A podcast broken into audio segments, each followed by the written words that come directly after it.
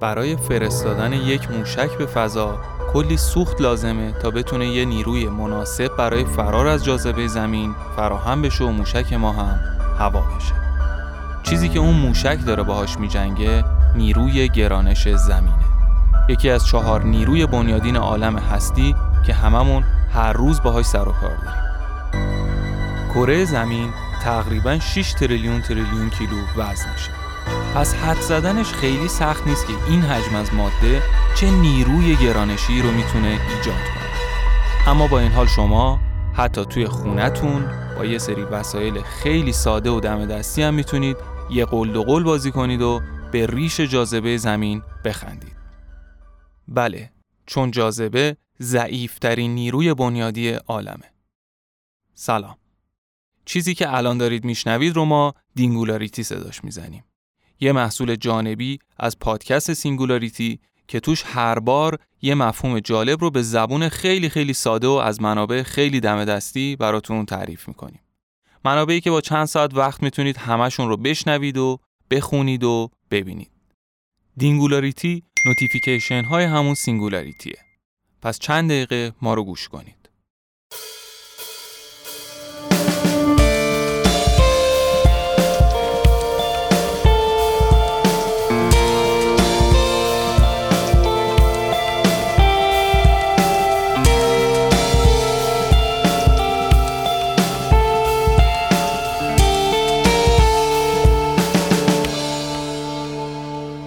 قبل از هر چیزی بگم که من نه فیزیک خوندم نه تحصیلاتم هیچ ارتباطی با علوم طبیعی داره.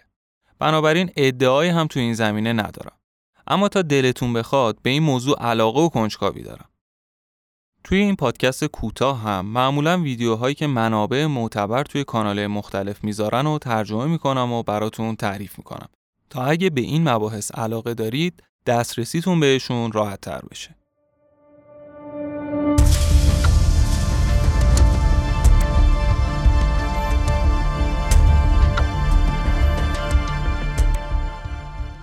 قسمت اول دینگولاریتی در مورد ابعاد بود و ما مفاهیم پایه رو سعی کردیم توضیح بدیم.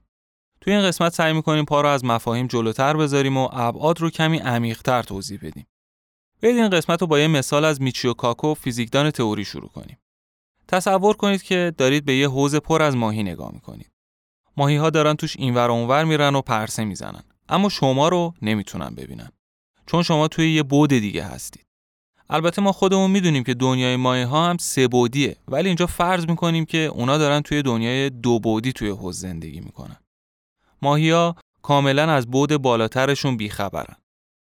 حالا ممکنه شما یکی از این ماهی ها رو برداری و بیاری بالا. شاید این ماهی دانشمندشون باشه. این ماهی دانشمند وقتی که میاریمش بالا میگه واو چه فیلم علمی تخیلی باحالی شد.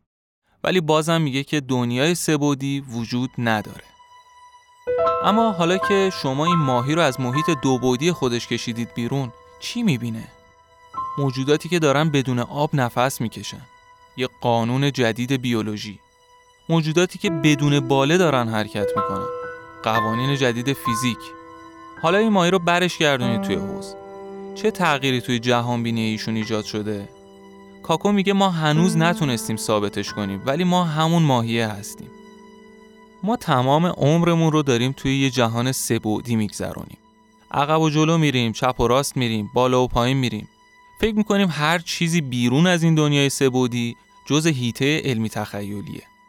ما توی دنیای سبودی خودمون برای تمامی قوانین فیزیک جا نداریم. اما اگر حوزمون رو عوض کنیم می‌بینیم که حالا تمامی قوانین فیزیکیمون دارن مثل یه پازل جای خودشون رو پیدا می‌کنن. چرا توی دنیای سبودی خودمون نمی‌تونیم تمامی قوانین فیزیک رو درک کنیم؟ بیاید یه کمی بیشتر قضیه رو بشکافیم.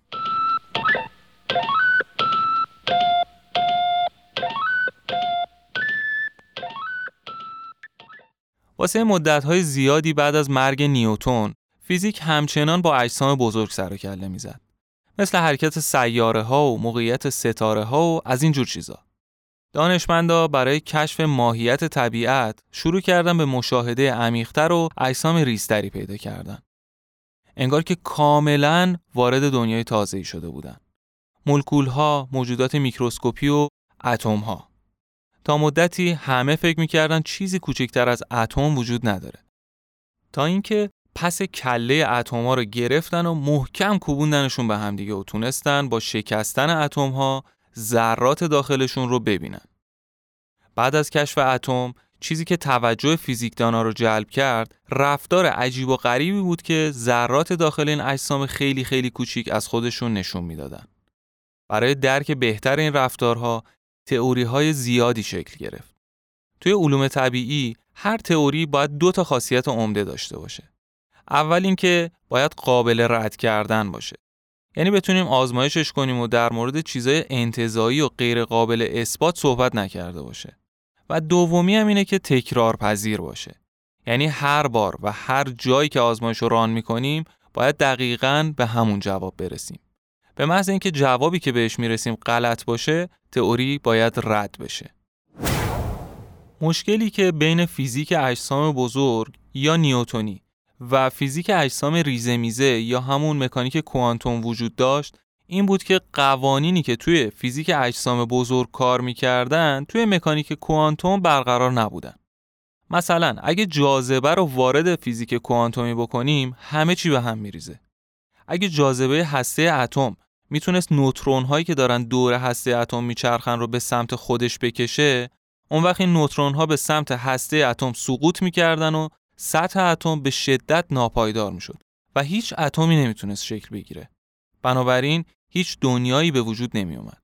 پس اینجا ما به تئوری احتیاج داریم که بتونه فیزیک اجسام بزرگ رو با رفتارهای ذرات ریز آشتی بده. یکی از این تئوری ها تئوری رشته ها یا همون استرینگ تئوری بوده. با سلام خدمت شاهین و رضا بچه های استرینگ است. اما اینجا بازم یه مشکلی وجود داشت. دانشمندا انقدر رفتن سراغ ذرات ریزتر تا دیگه تقریبا به تعدیگش رسیدن. دیگه چیزی دیده نمی‌شد.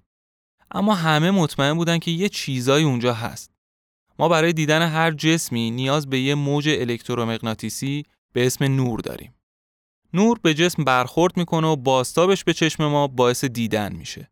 اما مشکل اینه که این اجسام انقدر کوچیکن که امواج نور از لابلاشون رد میشن و هیچ باستابی شکل نمی‌گیره. یعنی نور به اون جسمه نمی‌خوره و برگرده به چشم ما تا بتونیم ببینیمش. از لابلاش رد میشه. پس دانشمندا مجبور شدن طول موجا رو کوتاه کنن تا بتونن این ذرات رو گیر بندازن. اما مشکل بعدی اینجا بود که کوتاه کردن طول موج باعث می‌شد که اون موج انرژیش بیشتر بشه. وقتی این موج با طول کوتاه فرکانس بالا به این ذرات برخورد می‌کنه، اونا رو پرت می‌کنه این ور اونور و باز هم چیزی دستگیر کسی نمیشه. بازم نمیشه این ذرات اولیه رو با دقت لازم اندازه گیری کرد.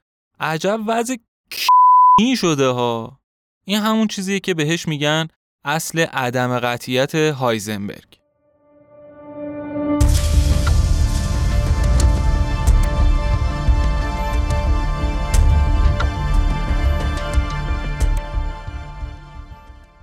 ما توی طبیعت چهار تا نیروی بنیادی داریم.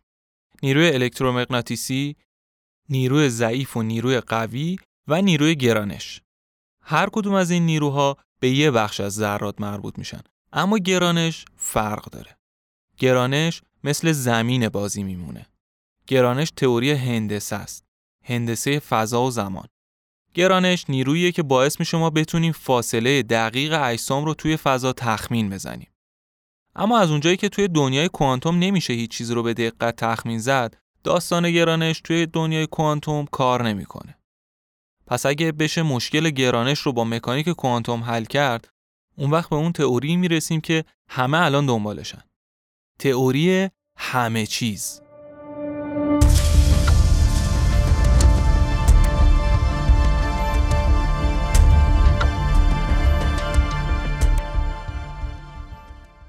اول این قسمت در مورد حوز ماهیا گفتیم و اینکه وقتی اون ماهی دانشمند رو از حوزش آوردیم بیرون و گذاشتیمش توی دنیای سبودی کاملا با یه دنیای جدید و قوانین جدیدی آشنا شد. برای ما آدما هم همین بود. مشکل اصلی تئوری رشته یا استرینگ تئوری اینه که برای اینکه ریاضیاتش درست کار کنه به یه دنیایی نیاز داره که بیشتر از سه تا بعد فضا و یه بعد زمان داشته باشه. تئوری رشته ها برای اینکه بتونه یه تئوری پایدار باشه حداقل به 10 تا بود نیاز داره. خیلی از دانشمندا سعی کردن اول ریاضیات این تئوری رو توی 10 تا بود حل کنن بعد از شر اون 6 تا بود اضافی خلاص شن و دنیایی که می‌شناسیم رو توضیح بدن. ولی خب کسی موفق نشد. از این گویای کریستالی دیدید که برعکسشون می‌کنیم اکلیلای برق برقی جمع میشه بالاش بعد برش میگردونی اون اکلیلا عین برف میریزن تو سر اون کلبه که داخلشه. فرض کنیم دنیا یه چیزی تو مایه های همین گوی قشنگ و نیروها و ابعادش هم اجزای این گوی کریستالی هستن. اگه بخوایم با فیزیک توضیحش بدیم می‌تونیم بگیم super force یا ابر نیرو که تمام قوانین فیزیک رو توی خودش جا داده. یهو Big Bang اتفاق میفته و تمام تکه های فیزیک رو از هم میپاشه. همه اجزا هستن ها. برفه و کلبه و زمینه و درختاش هستن. گرانش و نیروهای بنیادی دیگه هستن ولی انگار یکی کوبوندتشون زمین و تیکه تیکهشون کرده. اگه این گوی توی یه دنیای فرابودی دوباره سرهم بشه و تیکه های مختلف فیزیک بیان جای خودشون بشینن اون موقع یه توضیح خیلی قشنگ میشه داد از طبیعت. دنیای سبودی ما فقط یکی از تیکه های این کریستاله. نیروی الکترومغناطیسی رو داریم می‌بینیم. گرانش رو داریم می‌بینیم. نیروهای اتمی رو هم داریم می‌بینیم. یعنی کاملا تیکه های کوچیک یه تئوری واحد و همشون رو داریم. همشون هم می‌ذاریم کنار هم. اما توی دنیای ما اینا با همدیگه جور در نمیان. یه جوریه انگار. تا زمانی که میریم به ابعاد بالاتر. اون وقت همشون خیلی قشنگ با همدیگه چفت میشن. تئوری رشته ها دقیقا یه تصویر از همین گوی کریستالیه. انگار کل راز دنیا خلاصه شده تو این ابعاد بالاتر که ما هیچی ازشون نمی‌دونیم.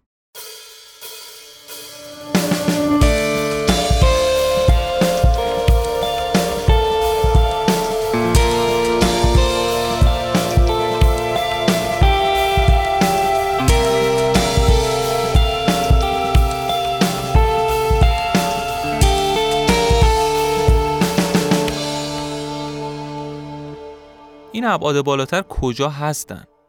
میچیو کاکو جواب رو اینطوری میده. میگه شما دودو ببین. دود که ناپدید نمیشه یهو. با مولکولای هوا که ترکیب نمیشه یا شنا نمی‌کنه بره تو بعد چهارم. ابعاد بالاتر هم همینه. این ابعاد باید کوچکتر از مولکولای دود باشن. اتما هم همینن. اتما یهو نمیپرن برن توی hyperspace یا ابعاد بالاتر. پس این ابعاد بالاتر باید خیلی کوچکتر از یه اتم باشن. انقدر کوچیک که اتما نتونن از توشون رد شن. وگرنه کل دنیا یهو مکیده میشه میره توی بعد دیگه. پس دنیایی که اطراف ما هست واقعا چندین بودیه ولی ما فعلا نمی‌تونیم ببینیمش. این ابعاد همه جای دنیای ما هستن. اصلا ما داریم توشون زندگی می‌کنیم. هیچکس دقیقا نمی‌تونه بگه که توی این ابعاد چه اتفاقی میافته و این ابعاد اصولا چه شکلی هن. اما حدس دانشمندا اینه که اگر جهان سبودی که می‌شناسیم همینه که داریم می‌بینیم احتمالا بود چهارم مربوط به زمان. توی بود پنجم احتمالا ما می‌تونیم به جهانهای موازی سفر کنیم که مختصاتشون عین جهان خودمونه. توی بود ششم می‌تونیم توی زمان این جهانهای موازی سفر کنیم. توی همشون می‌تونیم بریم به گذشته بریم به آینده. توی بود هفتم می‌تونیم به تمام جهانهای موازی که حتی مختصات یکسانی با جهان ما ندارن سفر کنیم. توی بعد هشتم میشه توی این جهانها توی زمان سفر کنیم. توی بعد نهم می‌تونیم تاریخ شروع تمام جهانهای ممکن رو بدون در نظر گرفتن شرایط ابتدایی و قوانین فیزیکی متفاوتشون مقایسه کنیم. توی بعد دهم به نقطه‌ای می‌رسیم که هر چیز ممکنی توی تمام دنیاها کشف میشه. اما ما توی همین جهان سبودی خودمون با همین مختصات و خاصیت هایی که می‌شناسیم داریم زندگی می‌کنیم و از این جلوتر نمی‌تونیم بریم.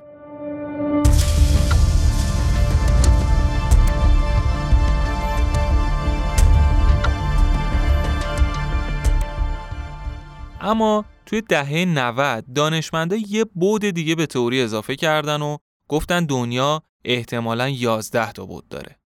نظرشون این بود که فقط رشته ها نیستن که احتمالا وجود دارن حالا قشاها یا ذراتی که جرم هم دارن و فقط یه رشته کوچیک نیستن هم احتمالا می‌تونن وجود داشته باشن پس ممکنه دنیای فرابودی با ابعاد فیزیکی بزرگ یا حتی بینهایت هم وجود داشته باشه. پس شاید بشه از اون ابعاد خیلی ریز به این ابعاد بزرگتر هم سفر کرد. ممکنه بود یازدهم توضیح بده که چرا نیروی گرانش ضعیف این نیروی کیهانه. شاید دلیلش همینه که گرانش از این ابعاد ریز داره به یه دنیای دیگه نشت می‌کنه. به نظر می‌رسه که دنیا به همین یازده بود محدود شده باشه. البته بعضی دانشمندا میگن ممکنه ما دوازده تا بود داشته باشیم. توی دنیای دوازده بودی ما دو تا زمان داریم. یعنی دو تا خط زمانی. اما دیگه توی بود 13 هم به بعد از نظر ریاضی دنیا خیلی ناپایدار میشه. یه چیزی که ما می‌تونیم به صورت تجربی درکش کنیم اینه که شاید بعضی از این اجسامی که توی ابعاد بالاتر هستن و برای ما نامرئیان بتونن برای ما ماده تاریک رو توجیه کنن. حالا ماده تاریک چیه؟ دانشمندا تشخیص دادن که بیش از 90 درصد از جرم دنیای ما رو چیزی داره تشکیل میده که ما نمی‌تونیم ببینیمش. خب سوال منطقی اینه که اگه نمی‌تونیم ببینیمش چطوری فهمیدن چنین چیزی هست؟ اصلا چه نیازی به وجودش هست؟ دنیا داره کار خودشو می‌کنه دیگه. چه کاری ما بیایم بگیم حالا مثلا ماده تاریک هست و از اینجور حرفا. اما ما ماده تاریک رو از روی گرانشی که ایجاد می‌کنه تشخیصش میدیم. فرض کنید یه آهنربا رو می‌ذارید زیر یه میز باهاش سوزنایی که روی میزه رو تکون میدی. ممکنه آهنربا رو نبینی. ولی از روی گرانشی که داره ایجاد می‌کنه و سوزنا رو به سمت خودش جذب می‌کنه می‌تونی تشخیص بدی که یه چیزی وجود داره. ماده تاریک برای ما نامرئیه. ما حتی با تلسکوپ هابل هم نمی‌تونیم ببینیمش. ولی از روی اثرات گرانشی که داره می‌تونیم بفهمیم که وجود داره. حتی همین تلسکوپ هابل ظاهرا ازش تونسته نقشه برداری کنه. فرض کنیم که یک کهکشان دقیقا بالای سر ما شناوره ولی ما نمی‌تونیم ببینیمش چون توی بعد دیگه است یا توی یه دنیای موازی قرار داره. ولی گرانشی که داره ایجاد می‌کنه رو می‌تونیم تشخیص بدیم. بنابراین ممکنه ماده تاریک که هیچ کس نمی‌تونه ببینه مربوط بشه به جرم همین کهکشان نامرئی که توی یه دنیای موازی دقیقا بالای سرمون شناوره.